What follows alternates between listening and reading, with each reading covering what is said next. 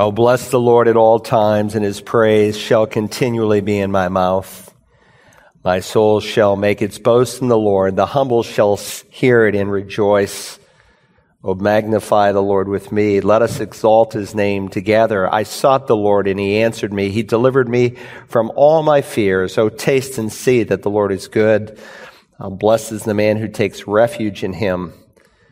Oh, fear the Lord, you his saints. For to those who fear him there is no want. The righteous cry and the Lord hears and delivers them out of all their troubles. The Lord is near to the brokenhearted and saves those who are crushed in spirit. Many are the afflictions of the righteous, but the Lord delivers him out of them all. Holy Father, we thank you that your providence extends to every detail of our life. Your Son said the hairs on our head are numbered, that not even a small little sparrow can fall to the ground apart from your notice. And yet, how much more important are we than they? Thank you, Father, for loving us with an everlasting love. Thank you that when you saved us, you committed to form Jesus in us.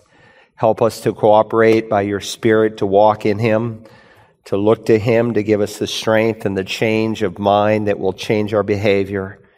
Thank you today for your word. You call it a lamp to our feet and a light to our path. As we open it, we come with a deep sense of dependence. Thank you, Lord Jesus, for sending the Spirit just as you promised, that He will be our teacher and help us to see what is here today, not just so that we will grasp knowledge, but that our lives might be changed. So take these truths. Help me today to rightly divide them. Please come and give me the unction and the filling of the Spirit, that by your Spirit I might lift up Jesus. And I ask it in His holy name. Amen take God's word this morning, would you and turn to the book of Revelation, chapter 6, as we continue our study on the four horsemen of the apocalypse. In the Bible, horses are often mentioned with biblical prophecy and with judgment from God. Over 300 times in Scripture, horses and horsemen are mentioned. But I suppose the most famous of all the horses are these four that we've been studying. Now, certainly, horses are magnificent creatures. But these four horses described in this chapter of Scripture are anything but beautiful. They bring some of the most dreadful, horrible judgments the world has yet to see. And many of the great painters since the early centuries of Christianity have tried to picture the destruction and the judgments that they will bring. We have seen these four riders who are still in the future. But often the Bible teaches that coming events will cast their shadows before they, the events happen. And these events remind us of just what God is doing and how He's preparing this world. Uh, it sounds like you found it. We want to begin in Revelation chapter 6. We're going to start in verse 1. Then I saw when the Lamb broke one of the seven seals, and I heard one of the four living creatures saying with a loud voice of thunder, Come. I looked and behold a white horse and he who sat on it had a bow and a crown was given to him and he went out conquering and to conquer. When he broke the second seal, I heard the second living creature say, come. And another, a red horse went out, and to him who sat on it, it was granted to take peace from the earth, and that men would slay one another, and a great sword was given to him. When he broke the third seal, I heard the third living creature saying, Come. I looked and behold a black horse, and he who sat on it had a pair of scales in his hand. And I heard something like a voice in the center of the four living creatures saying, A quart of wheat for a denarius, and three quarts of barley for a denarius. And do not damage the oil and the wine. When the Lamb broke the fourth seal, I heard the voice of the fourth living creature saying, Come. I looked and behold an ashen horse and he who sat on it had the name death and Hades was following with him. Authority was given to them over a fourth of the earth to kill with sword and with famine and with pestilence and by the wild beasts of the earth. Now let me bring you into the immediate context. God gave us the outline in Revelation 119. He told John to write about the things he had seen and so he does that. reminds us of that in Revelation chapter 1, where we have a picture of the glorified Christ. He tells him to write about the things that are, and we see that in chapters 2 and 3, where he writes of seven real literal churches that were in existence in the first century when he wrote this book around 95 AD. But then he asks him to write about the things after these things, in the future. After the church age is over, a door is opened up in heaven, and we saw that open door in Revelation 4 and verse 1. And God brings the church up, and we saw that church, the body of Christ, represented by the 24 elders. And in chapter 4, they're praying and praising God around his throne. And in chapter 5, we saw God the Father hand the scroll to God the Son, the title deed of the earth, which he will break open and claim for himself that which he bought at his cross.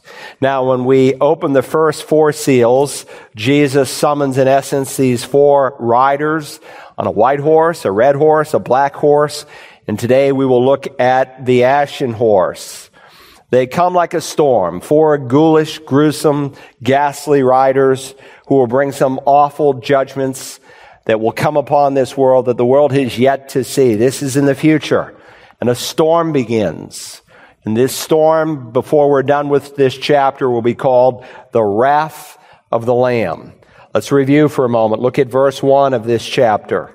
Then I saw when the Lamb broke one of the seven seals. And I heard one of the four living creatures saying with a loud voice of thunder, Come. I looked and behold a white horse, and he who sat on it had a bow, and a crown was given to him. And he went out conquering and to conquer. We discovered that this was the Antichrist. This is the one mentioned in Daniel 9 that gives us the schematic for the book of Revelation. There he's called the prince who is to come. We learn that he will make a firm covenant with Israel to protect her from her enemies. So his career begins as a peacemaker. We discover that he comes as a man of peace, and so he's pictured in these verses as having a bow but with no arrows. It implies that he will conquer the world without bloodshed. He will accomplish this, I'm sure, by providing answers to the problems that the world will be facing. He comes on a white horse. Just like the Prince of Peace, the Lord Jesus in Revelation 19 comes on a white horse. And that does not surprise us because Satan is the great imitator. He likes to come in the place of Christ. He disguises himself as an angel of light. And so this man is a great deceiver. We call him most popularly by the name that John gives him in his first epistle, Antichrist. There's over 30 titles given for this man. The most common title in the Revelation, he's called the beast. But the word anti in Greek can mean instead of or against. Well, the former is largely in view. This one comes in the place of Christ and he gives solutions to the world and they will no doubt embrace what he says. How do I know that? Because the Bible teaches it. The world will fall at this man's feet. The world will give him allegiance. The world will believe his explanations, maybe beginning with why millions of born again evangelical Christians are gone. He'll come with a plan to bring peace to this world. And when he comes, the people of this world will honor him.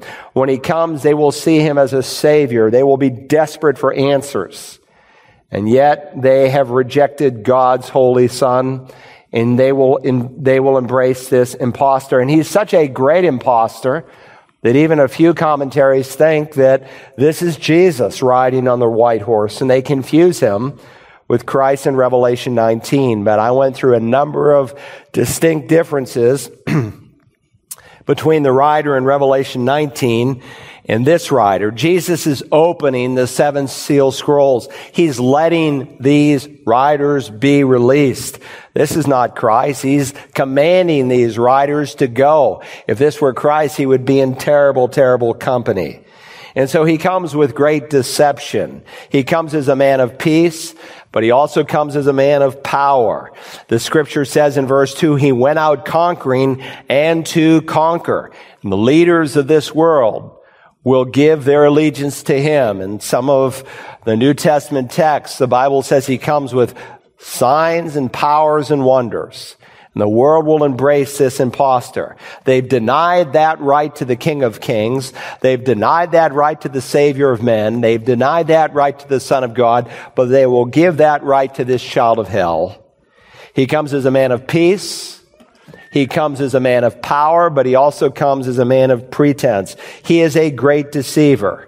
He portrays himself to be one kind of person when in reality he is very, very different. I mean, we've almost been programmed to receive the man on the white horse with the white hat as the good guy.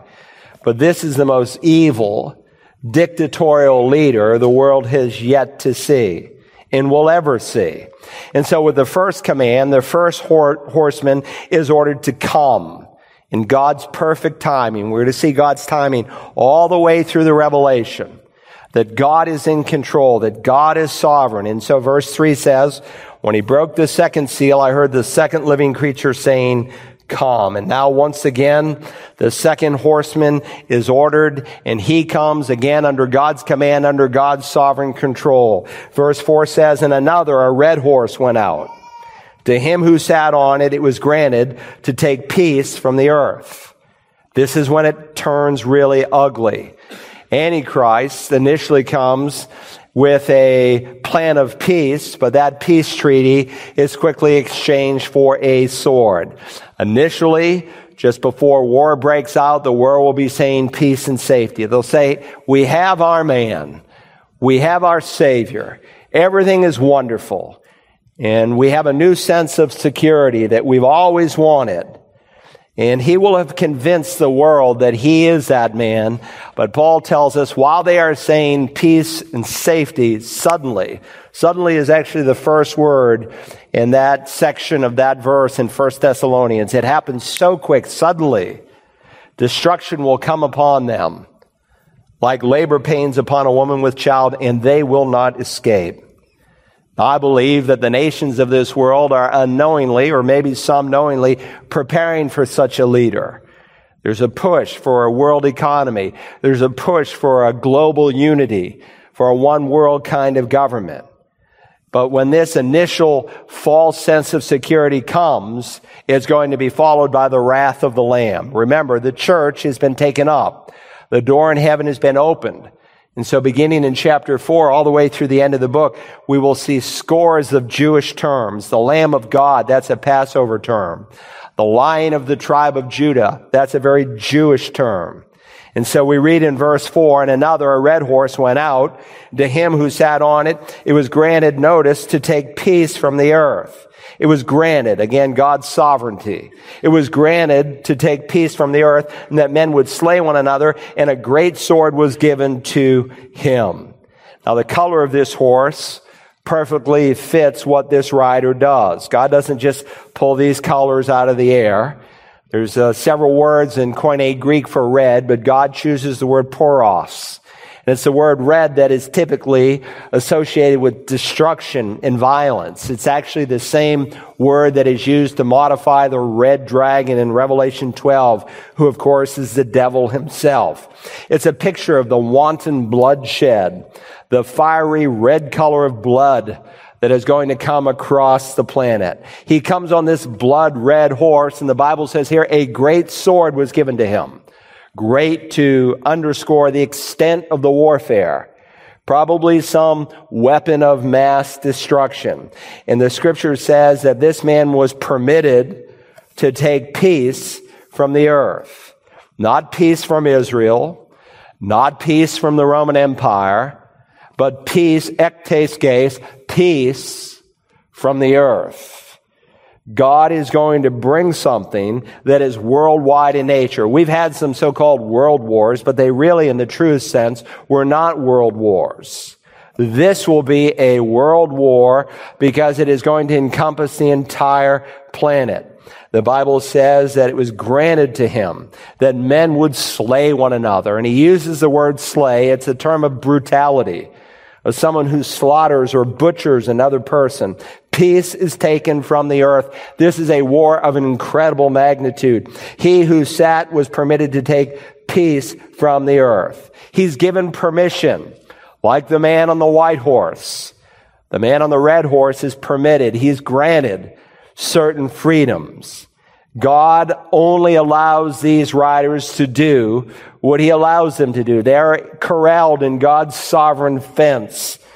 And listen, this uh, ordained corral is still going to bring incredible destruction when the light of the world is removed, when the church is taken out. And one of the functions of light is to dispel darkness. When the church is gone, when the salt of the earth is removed and the function of salt is to preserve. When the church that's still, even in its weakness today, preserves righteousness, when the last vestige of good is gone, and when the restrainer, a term used to describe the Holy Spirit, when he lifts his hand of authority, you're going to see human nature unfold in a way like you've never seen it before. Jesus said, nation will rise against nation. The word nation is the word ethnoi or ethnos in the singular. It refers to ethnicities. Kingdom will rise against kingdom. That refers to geopolitical boundaries, different countries. It's going to be a war that will include race wars and class wars and country wars and religious wars. There's going to be wars across the planet. And add to the fact that there'll be no fathers and no churches that will be praying for their soldiers, no mothers on their knees, no chaplains out in the foxholes pleading with soldiers to get right with God, because as we will see, coming to the seventh chapter, nearly as fast as people are saved, they are executed for their faith. Now in verse five, we meet the horseman on the black horse. When he broke the third seal, I heard the third living creature saying, Come. I looked, and behold, a black horse, and he who sat on it had a pair of scales in his hand. The third seal is broken, and another rider makes his appearance.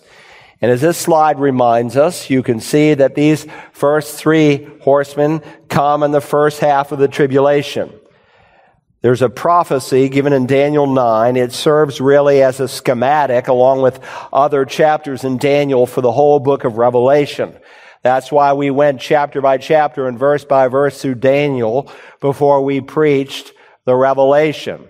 And so Daniel gives us 70 week prophecy. In the first 69 weeks, are fulfilled from a decree that goes out by a king to rebuild the city and the walls of Jerusalem. And it brings us to what's called Palm Sunday.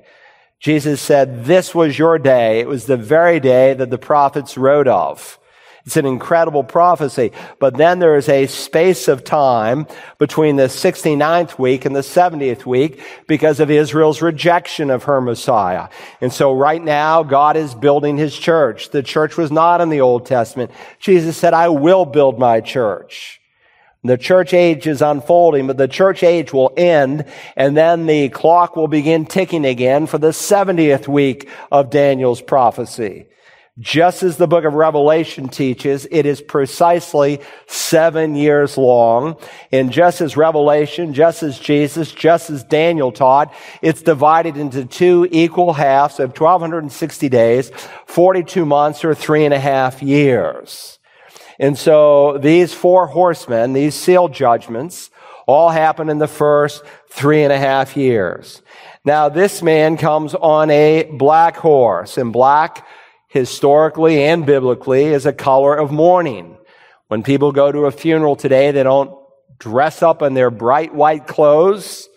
They come typically in dark clothes as an expression of mourning and sadness for those whom they are seeking to console. That's true in the Jewish mind, but it's beyond just death. It is also used of mourning in the scripture of someone who's mourning because of trouble that has come upon them as a people. And very often that trouble that is accompanied with famine. And I gave you many examples. Let me give you just a few again to refresh your memory. Jeremiah the prophet in Jeremiah 14 said this, that which came as the word of the, of the Lord to Jeremiah in regard to the drought. Judah mourns and her gates languish. They, meaning the gates that languish, they sit on the ground in mourning. The Hebrew Bible reads, the gates or they uh, are, are black on the land. Now that doesn't mean anything to us to say the gates are black on the land. That's a Hebrew idiom. There's a lot of idioms in the Bible, just like there are in different cultures. In the South, sometimes we use the idiom, oh, he's between a rock and a hard place. Now, if you're from up north, that doesn't necessarily mean a whole lot to you, but from the south, you know exactly what it means. So idioms need to be defined. And so very often in the Bible, when there's a Hebrew idiom that's used, if we don't use it in our culture, then the translators will interpret the idiom. And so the King James doesn't really interpret it, it just translates it. It says the gates are black onto the ground. In other words, it's saying the people who are in public are dejected, they mourn, they put on black on account of this national distress. And then Jeremiah describes this distress. Their nobles have sent their servants for water. They have come to the cisterns and found no water. They have returned with their vessels empty. They have been put to shame and humiliated and they cover their heads because the ground is cracked for there has been no rain on the land. The farmers have been put to shame. They have covered their heads. So understand, God is not just pulling these colors out of the air. White, red, black are each given with a particular reason. And black is often the color for mourning in scripture that is associated with famine. Another example, Lamentations. Jeremiah, the crying prophet, wrote, the tongue of the infant cleaves to the roof of its mouth because of thirst.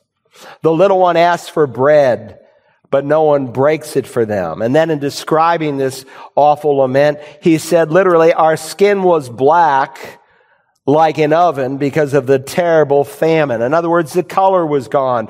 Their good health had dissolved. Another example, the prophet Joel. Before them, the people are in anguish. All faces turn pale. Again, the King James just interprets without translating, uh, excuse me, translates without interpreting, and it follows virtually the Hebrew text. Before their faces, the people shall be much pained. All their faces gather blackness. What does that mean? Well, it means a lot to a Jewish person. Very often in scripture, black is beautiful, like in the Song of Solomon. But sometimes black is a sign of mourning that comes from famine. And so God uses the black horse to describe famine. But even if you hadn't studied the Old Testament, and remember, I told you that as you read the Revelation, one of the reasons it's difficult for some to understand is because 300 of the 404 verses come out of the Old Testament without ever quoting the specific book. So there's allusions all the way th- through Revelation to the Old Testament. But many times you can figure it out just from the context. Listen to the next verse in Revelation. When he broke the third seal, I heard the third living creature saying, come. So you know from what happens that this black horse is going to be associated with famine. I looked and behold a black horse and he who sat on it had a pair of scales in his hand. Now, very clearly, it's not by accident that the black horse follows a red horse because famine invariably follows war like night follows day. Again, we're going to discover that this is the precise order that Jesus gave of the events in the Olivet Discourse, and I'll show you that in a few moments. So this rider comes on a black horse with a pair of scales in his hands. That's a reminder to us that during the tribulation period, there will be severe shortages and that food will need to be rationed. Now we know very little of that in our day, especially in America. Even in America, if you're poor and the cupboards are empty, you can usually go somewhere in any given day to get a good meal to fill your belly. But after the white horse, after the red horse, Famine is going to come upon the earth. Millions and millions of people are going to die from hunger. And with inadequate diet comes disease and despair and death. Again, we know little of that. But when he broke this third seal, the Bible says that this rider on the black horse had a pair of scales in his hand. He has some good old fashioned scales, something we don't use much anymore. And notice what this rider is saying. Verse 6 And I heard something like a voice in the center of the four living creatures saying, A quart of wheat for a denarius and three quarts of barley for a denarius. Now, the Greek word here for quart or measure in some of your Bibles represents the size of enough milled wheat in the first century to bake a single loaf of bread. And it would take a denarius, which in the first century was the average full day pay for, for a 10 hour day. It would take a denarius to be able to buy at this time just a single loaf of bread. So think about that. Now, the average family in America 2.4, and the birth rate, according to our government last week, says continues to drop, is small compared to other countries of the world. The Middle East, where it's 7.5, in Africa, where it's 5.6. But think about it. A man works hard all day. He can buy one loaf of bread and it needs to feed not only him, but the whole family. A quart of wheat for a denarius, or he says, and three quarts of barley for a denarius. Wheat is the food from which most bread was made. Unless you were poor, you used barley. Barley was the grain that was used typically to feed the animals. And so in modern terms, a man will work hard all day. At the end of the day, there's just enough food for one person. So assuming you still have some care for your family, instead of buying one loaf, you buy three loaves of barley, or maybe you buy a box of saltine crackers to put it in modern terms. But don't miss this image. A man is going to work all day to have just enough good food for one person, or he can buy enough food that would feed an animal for three. Ladies and gentlemen, this is an awful time, and think about those people who cannot work who are unable to work. Probably they will starve to death. And the fact that it will take a day's wages to buy such a small amount of food reminds us of the soaring prices that will be in place. The problem of hunger is going to be awful. Verse 6, he then adds, and do not damage the oil and the wine. That's an interesting explicit instruction that God gives to this writer do not damage the oil and the wine. Now, unlike wheat and barley that represent the necessities of life, at this time in human history, the oil and the wine represent the luxuries of life. It's the luxuries of the rich. And so the poor will get by with just enough bread, but there will be some who will have oil and wine. Now, I don't know if that will be countries like America and other parts of the world will have less, or will be certain communities. Uh, rich is a relative term I recognize, but comparatively speaking, everyone in America compared to the rest of the world is rich. But the point here is you're going to see luxury and poverty existing side by side. Remember Jesus when Four of his disciples approached him on one occasion Peter, Andrew, James, and John, and he sat them there on the Mount of Olives, which is kind of ground zero. It's the mountain of which he ascended into heaven. It's the mountain to which he will literally physically come again. And he reminds us really of both of these truths. We will see it, we'll study it further later on, that there will be famine and plenty existing side by side.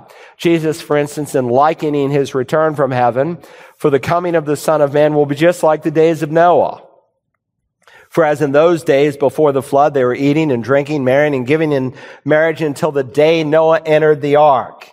Two unequal conditions of famine that he mentions earlier in that chapter and plenty existing side by side. Now, unlike the great famine of 1315, that affected uh, parts of Europe where the wealthy feasted and the masses starved.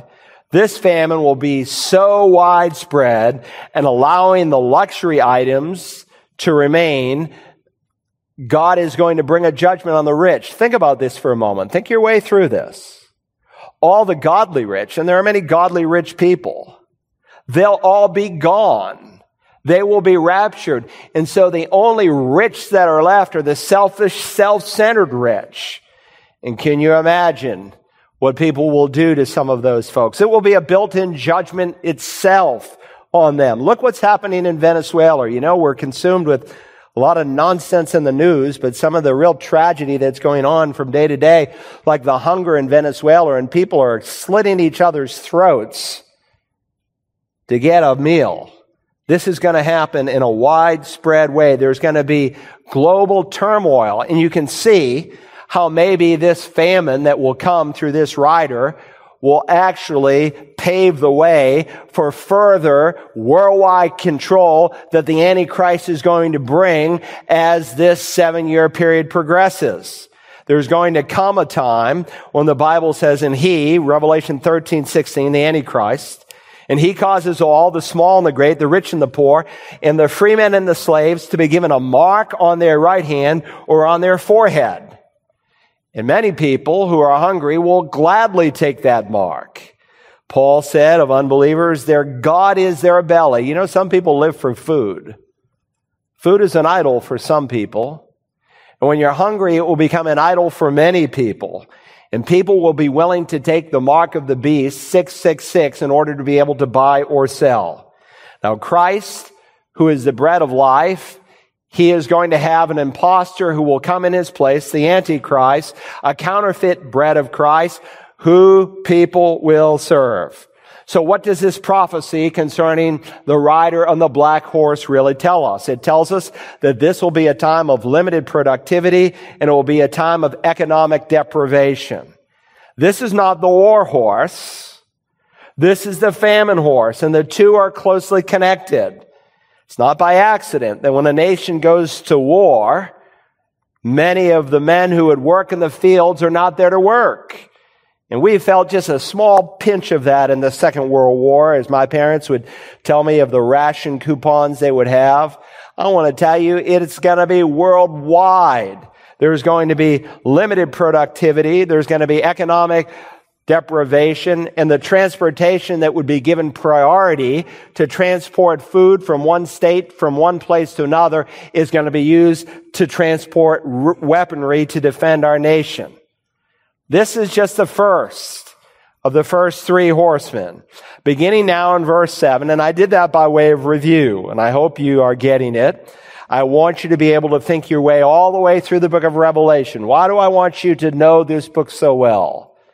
Well, you should know the whole scripture well, but God gives a unique blessing in this book alone for those who will hear and heed and apply this book they will be blessed. God doesn't do that with any other book in the New Testament but this book. And so you would be wise to really get a hold on this.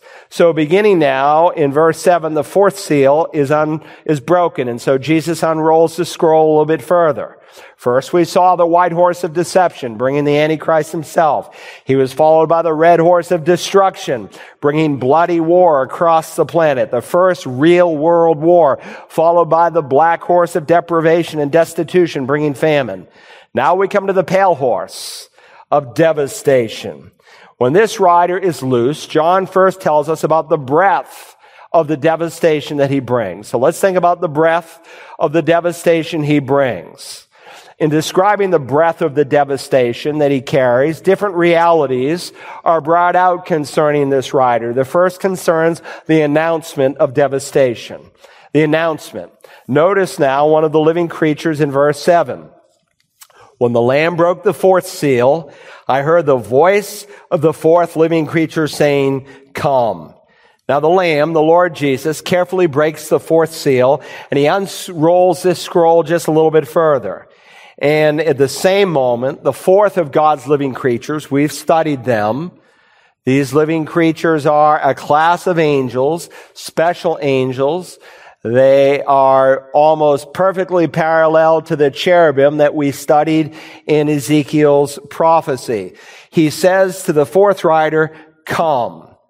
Now I hope you remember these four living creatures. I know the old King James says the fourth beast, but the word beast had a different connotation in the 17th century. This is the word zoa. We get our word zoology, the study of life. This is a zoa, angel. This is a living creature. And so he announces, come. The announcement is given. Again, Satan cannot move. Judgments cannot come until God permits it. Now, beyond the announcement, let's think about for just a moment about the color of the devastation, the color of the devastation. At the command of one of God's servants, John tells us, I looked and behold an ashen horse. Now, the word ashen is the Greek word chloros, and it's used to describe a yellowish green or a pale gray color in literature both in and outside of the Bible. Uh, the Greek scholar Moffatt describes it uh, as the color of a bloodless corpse, and so ashen in uh, extra biblical Greek, Homer uses this same Greek word chloros to describe someone who's blanched, frightened with fear, and the color kind of goes out of their face. Uh, the chloros horse, the Net Bible renders it the pale green horse. It's the color of chlorine gas. And of course, one of the famous American manufacturers of bleach is called Clorox. You spill a little Clorox on your clothes and the color goes out. If you really want to get a picture, if you see a corpse that has been there for several hours before the uh, people fix it all up and put the makeup on it and everything else, you get a good color of this. This is the color of death. Now, beyond the color of the devastation, let's think about the name of the devastation, the name that is given. I looked, and behold, an ashen horse, and he who sat on it had the name Death. The rider of this fourth horse is called Death. And what an appropriate name that God will give him because of the devastation that he brings. There's a chain reaction that is taking place here. The first seal releases the Antichrist on the white horse. After the Antichrist, the second seal is broken and the rider on the red horse comes. And after that, the famine on the black horse. And now comes, after the famine, death on this ashen horse. And of course, history documents that very often after a war has been completed, sometimes more people die as a result of the consequences of the war than during the war itself. Epidemics break out. But listen, listen to what he says here. I looked and behold an ashen horse, John testifies, and he who sat on it had the name death. Some of you have been to that famous art museum in London where some men in the 1400s in the 14th century over uh, 600 years ago wove together all these tapestries 472 feet long. It's breathtaking. And what they did was they read the sixth chapter of the revelation and then they wove these tapestries together and then sewed them all together. And it's 472 feet long, picturing the four horsemen of the apocalypse. But maybe I think one of the most chilling renditions, people have been drawing these horses for centuries. I mean, the four horsemen have become an idiom in English to describe some terrible war or some terrible tragedy. It is just so famous.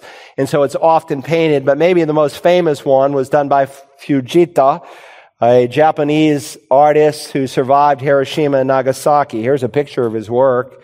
He painted a man's full skeleton grinning rather fiendishly while riding this ashen horse over a field of death.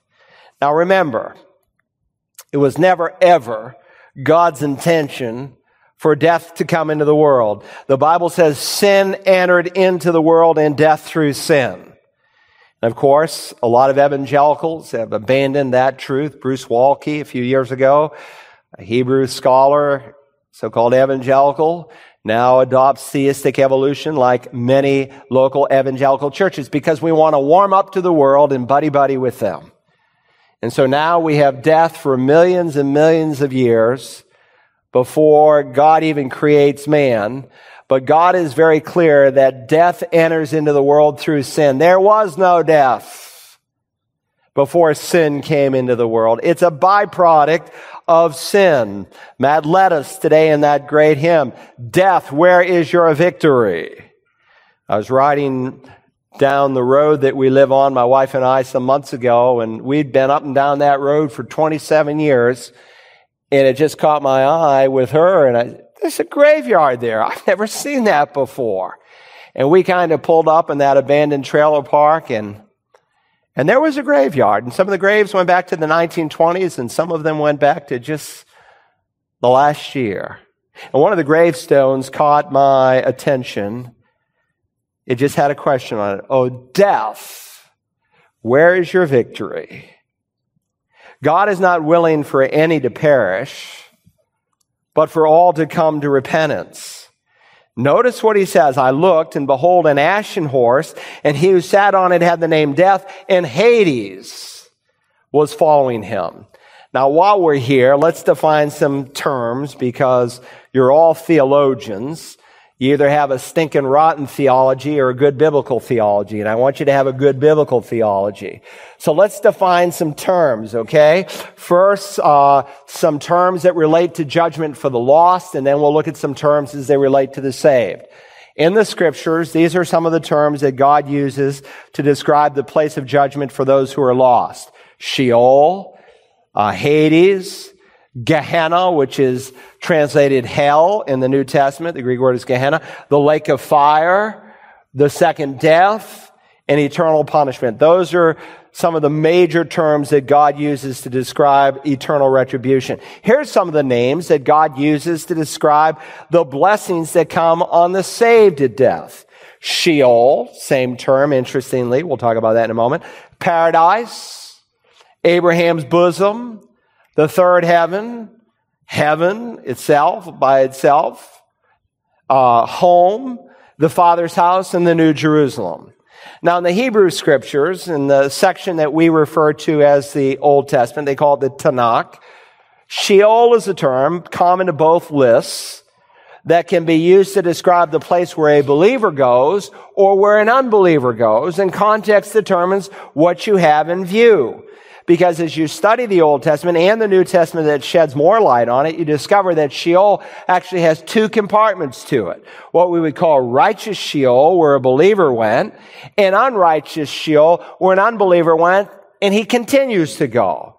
Uh, let me give you some example. First of unrighteous Sheol. Remember when they were uh, leaving Egypt and they were out in the wilderness for 40 years and Moses was leading the people and there was a rebellion led by a name, guy named Korah, Dathan, and Abiram. Abiram, and, and they instituted this rebellion. And so Moses basically, he drew a line in the sand. He said, you got to choose sides. Let me read a portion of the event number 16. Moses said, by this you shall know that the Lord, that is Yahweh, has sent me to do all these deeds. For this is not my doing.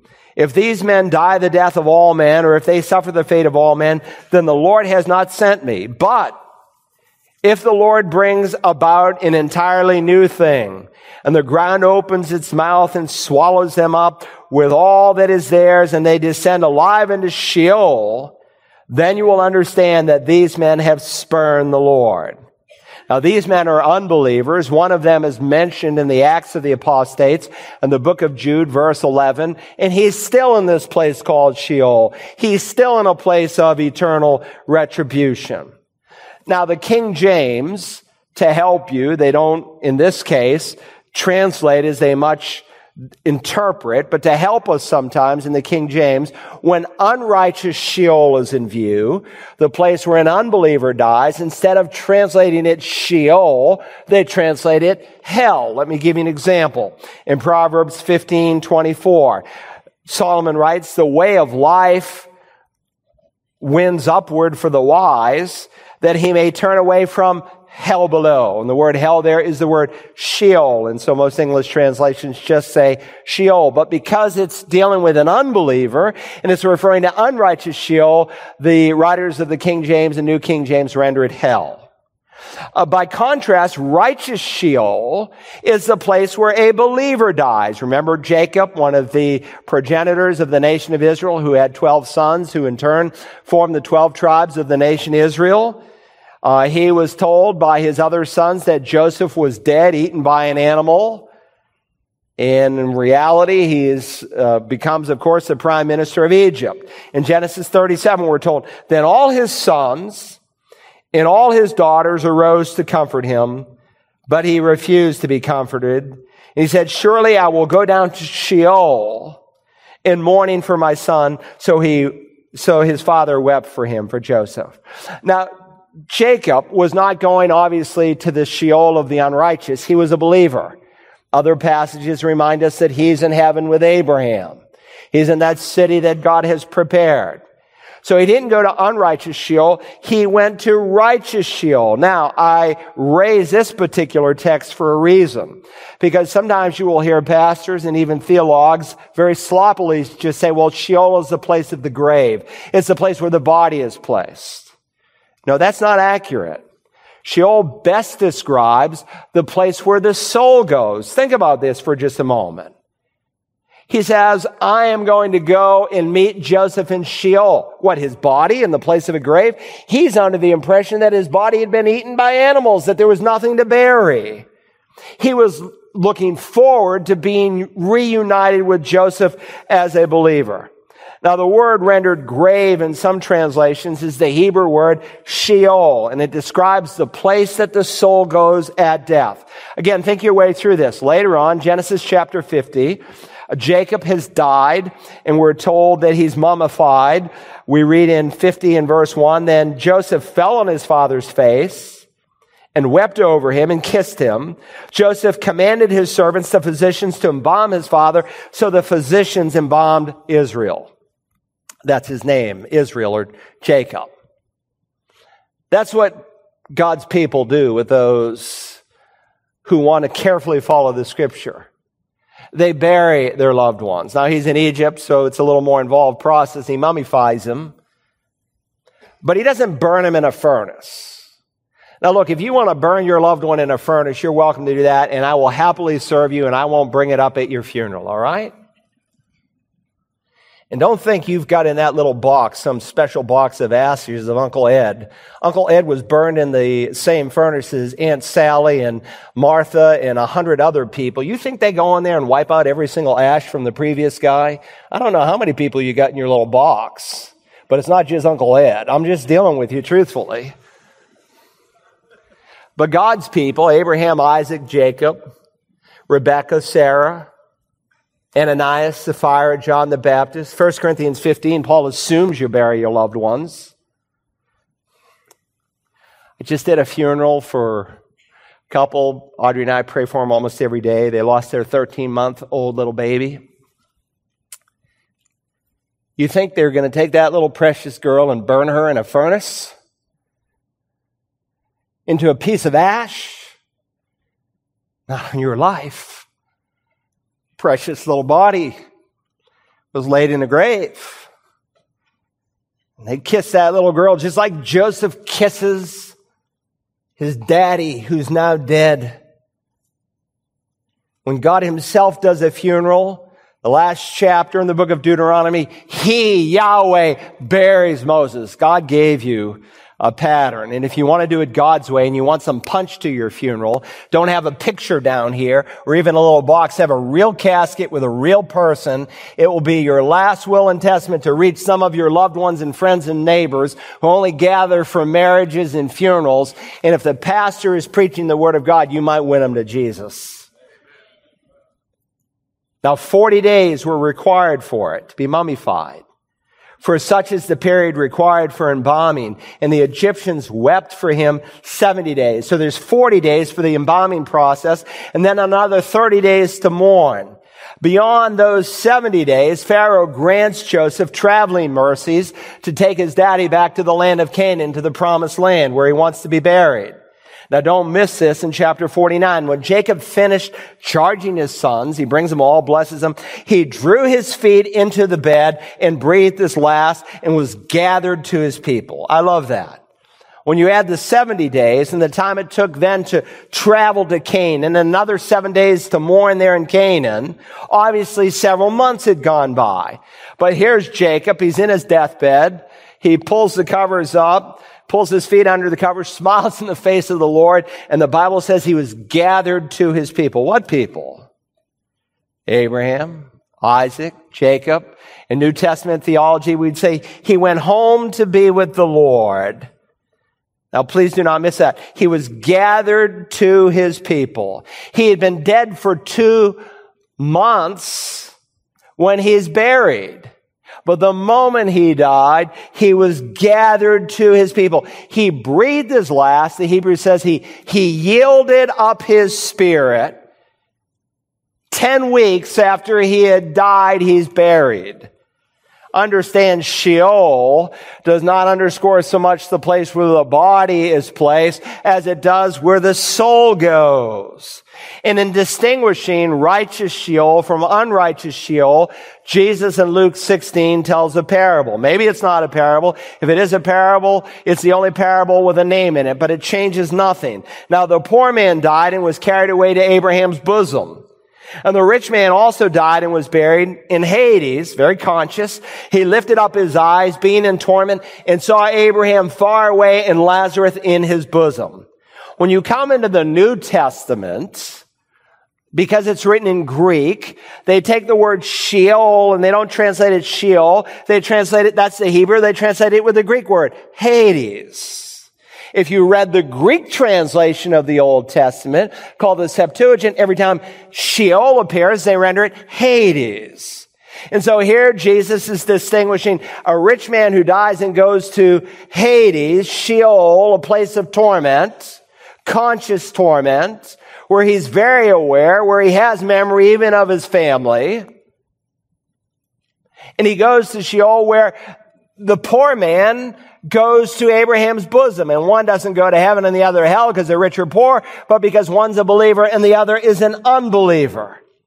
And so when a lost man dies today, he goes to Sheol or Hades. Hades is still a real place.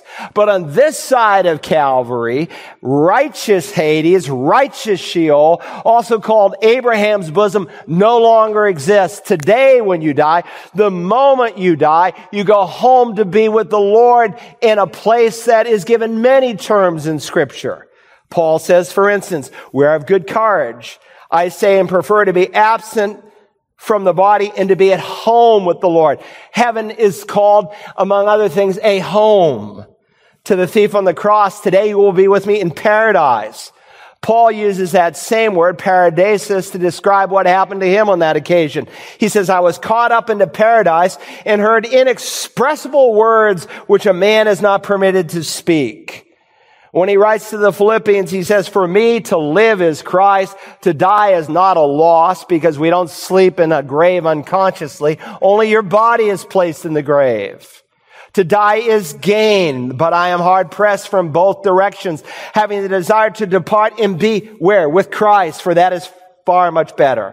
And so Sheol in Hebrew Hades in Greek originally has two compartments. Unrighteous Sheol for the lost and righteous Sheol for the saved, also known as Abraham's bosom. And someday Sheol or Hades that exists right now, if someone dies and they go to Hades or Sheol unrighteous, this conscious place of torment, someday God is going to take Hades and he's going to cast it into Gehenna in the lake of fire forever and ever and ever. We'll study that when we come to Revelation 20, so hold on.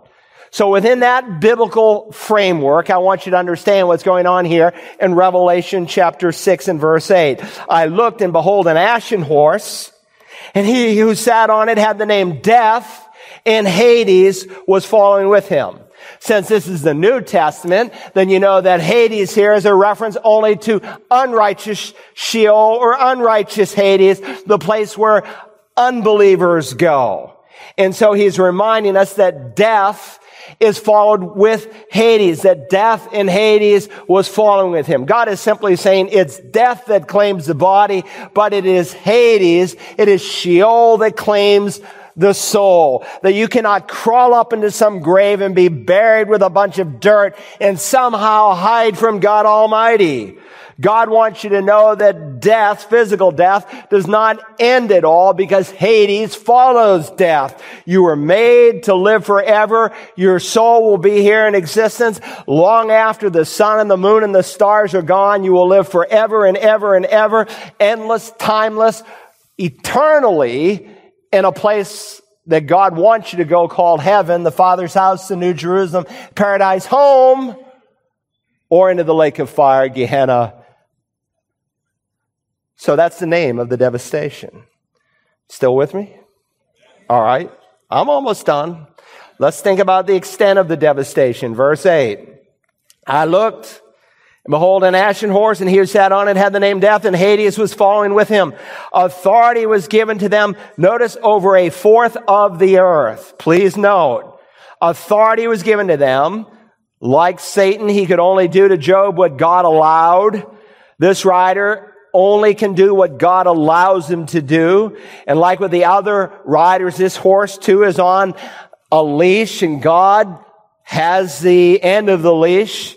In either case, when he comes, he is given permission, the Bible says here, to destroy a fourth of the earth.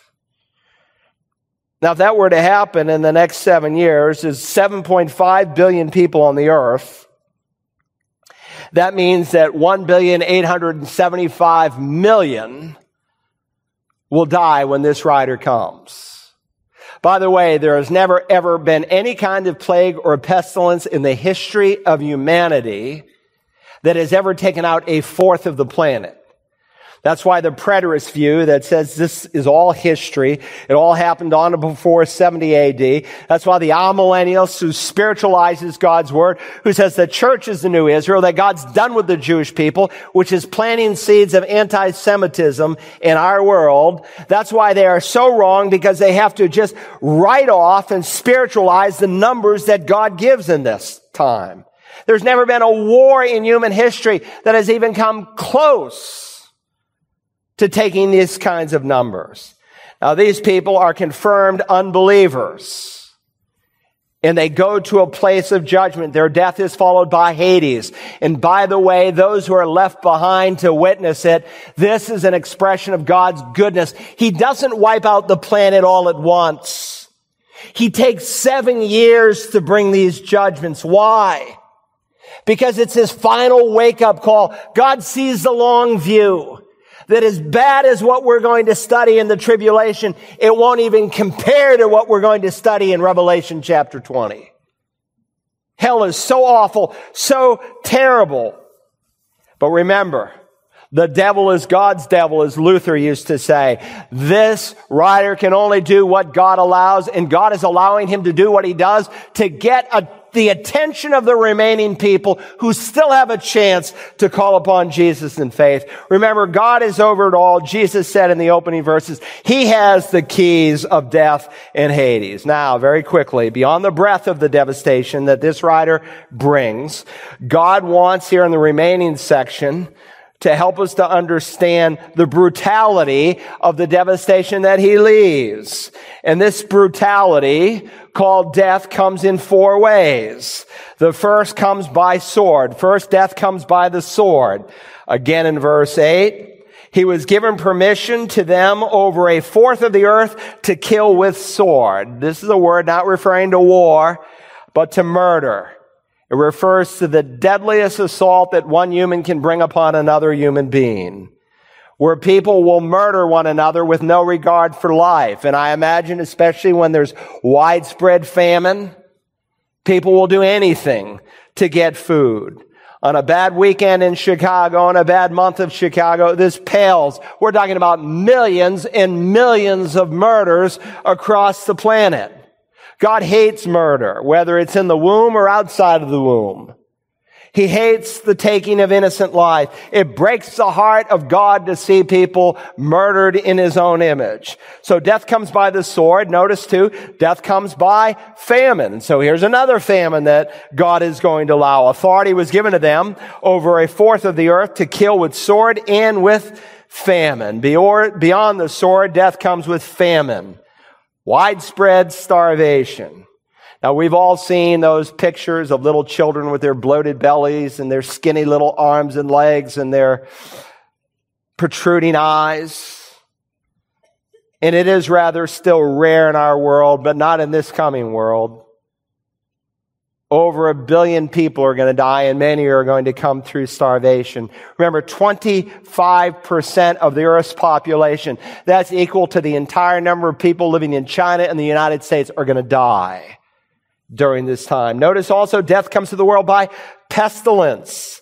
Verse 8, authority was given to them over a fourth of the earth to kill with sword, with famine, and with pestilence. Though not reflected in most English Bibles, the word pestilence is actually the name of the rider. It's the word thanatos. We get our English word directly from it. Thanatology is the study of death.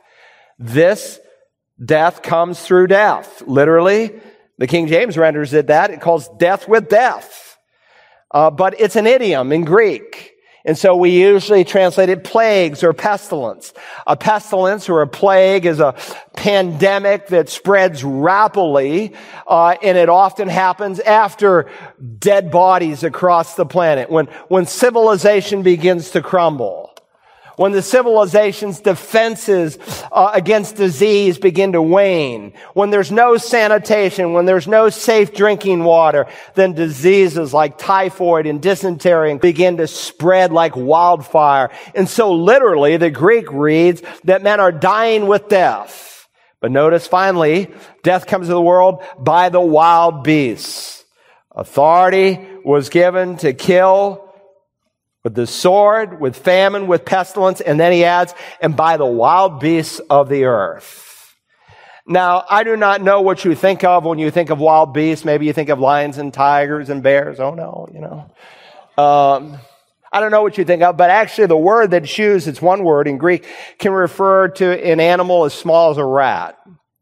In fact, during the 1340s, 25 million people lost their life in Europe through rat fleas. Uh, there's over a hundred species of rats, I'm told. They can multiply such that Mr. and Mrs. Rat can produce five, eight, up to ten litters of rats in one year, depending on their species. Now, God does not specify how the death will come except to say here by wild beasts. And certainly, if God wants to use normal everyday animals, he can.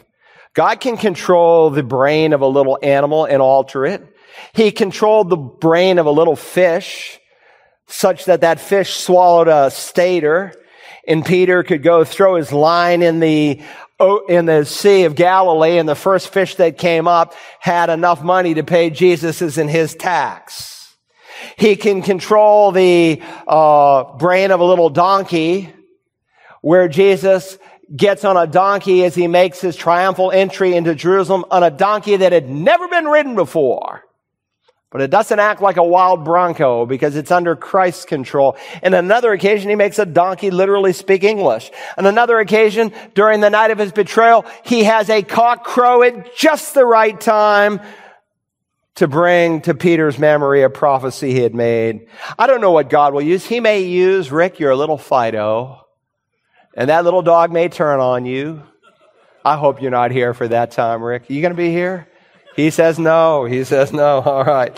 Listen, I know it's politically correct to worship Mother Nature, but PETA, the people for the ethical treatment of animals, are going to realize that they are not going to be able to do anything to help themselves. We're running out of time, but put out in the margin, would you? Ezekiel 14, 21 to 23. Um, the book of Revelation, as I told you, is filled with references to the Old Testament. Let me read a couple verses. How much worse will it be when I send my four terrible judgments? Listen to them. This is in Ezekiel's day. Sword, famine, wild animals, and plagues. Same four we just read in the Revelation. That's limited to Jerusalem. These four that are coming are going to be across the planet. Then he gives them a hope word of hope. Yet some survivors will be left in it, sons and daughters who will be brought out. They will come out to you, and when you see their behavior and their deeds, you will be consoled about the catastrophe I brought on Jerusalem for everything I brought on it, because you will know that it was not without reason that I have done anything which I have done in it, declares the Lord. It is not without reason. It is not without reason that God is letting this happen. It is a loving, passionate God still seeking and saving the lost. And a lot of people are going to die. But as we will see when we come to chapter 7, a lot of people are going to get saved. Now, I told you that there's a reason for the order of these horses. God prophesies these horses to come in this order. And Jesus spoke of the exact same thing in Matthew chapter 24. Do you remember it says, and he was sitting on the Mount of Olives. The disciples came to him privately. Tell us when will these things happen and what will be the sign of your coming in the end of the age? And if you've read the Olivet Discourse carefully, you discover it perfectly parallels Revelation chapter 6 and the chapters that will follow. And of course, as you read the Old Testament, you discover that there's a time, it's called the day of the Lord. It's never happened yet. A time of terrible horror upon the earth that will then follow with the king, the Messiah, sitting on David's throne. That's never happened. The governments of this world never rested on Jesus' shoulders. And yet at the birth of God's son, Gabriel said, he will be great and will be called the son of the most high and the Lord God will give him the throne of his father David. Zephaniah, speaking of this horrible day, says, a day of wrath is that day, a day of trouble and distress, a day of destruction and desolation, a day of darkness and gloom, a day of clouds and thick darkness. Isaiah, in describing this coming day, uses a similar figure. They will be terrified. Pains and anguish will take hold of them. They will writhe like a woman in labor. They will look at one another in astonishment, their faces aflame. He says the stars of heaven and their constellations will not flash forth their light. The sun will be dark when it rises and the moon will not shed its light. That's never happened. It's going to happen. Thus I will punish the world for its evil and the wicked for their iniquity. I will also put an end to the arrogance of the proud and abase the haughtiness of the ruthless. The birth pangs haven't happened yet, but they're going to happen. Here's a chart, maybe help you to think through it. First comes false messiahs, all of that Discourse, Matthew 24, Luke chapter 21, uh, Mark chapter 13 as well. You find the Olivet Discourse listed in three places the white horse of deception comes. There'll be wars and rumors of war. That's the red horse. There'll be famines. That's the black horse. There'll be death. That's the ashen horse. Think about it. Jesus said in 24, 5, for many will come in my name saying, I am the Christ and will mislead many. With the church having been raptured, there'll be a void. Many false messiahs will come and one will come to the forefront. He went on to say, you will be hearing of wars and rumors of war. See to it that you're not frightened, for these things must take place, but that is not yet the end. That's fulfilled in the red horse. A time of unparalleled war, and it's so widespread, it's on everyone's lips, the rumor of another war. Then Jesus said, in various places there will be famine. That's the black horse of famine. And then he speaks of pestilence. In Luke's gospel, he says, and there will be a great earthquakes and in various places plagues and famines. It's exactly what we see here. And this all happens in the first half of the Great Tribulation. Now, just like a woman who goes into labor, the birth pangs increase in number and intensity. And you see that. First, the rider on the white horse, he comes with no arrows. Then the rider on the red horse, he comes with a single sword.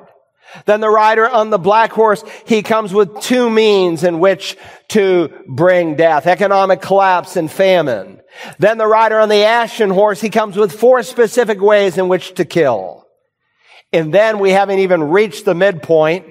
Therefore, the midpoint, dead center of the seven years, when you see the abomination of desolation spoken of through the prophet, then look out, because then you will have the trumpet and the seal judgments. For then there will be a time of great tribulation such as has not occurred since the beginning of the world until now. And unless those days had been cut short, no life would have been saved. But for the sake of the elect, those days will be cut short. Friends, we haven't seen anything yet. Wait till we come to the trumpet and the bowl judgments. You say, this is cruel.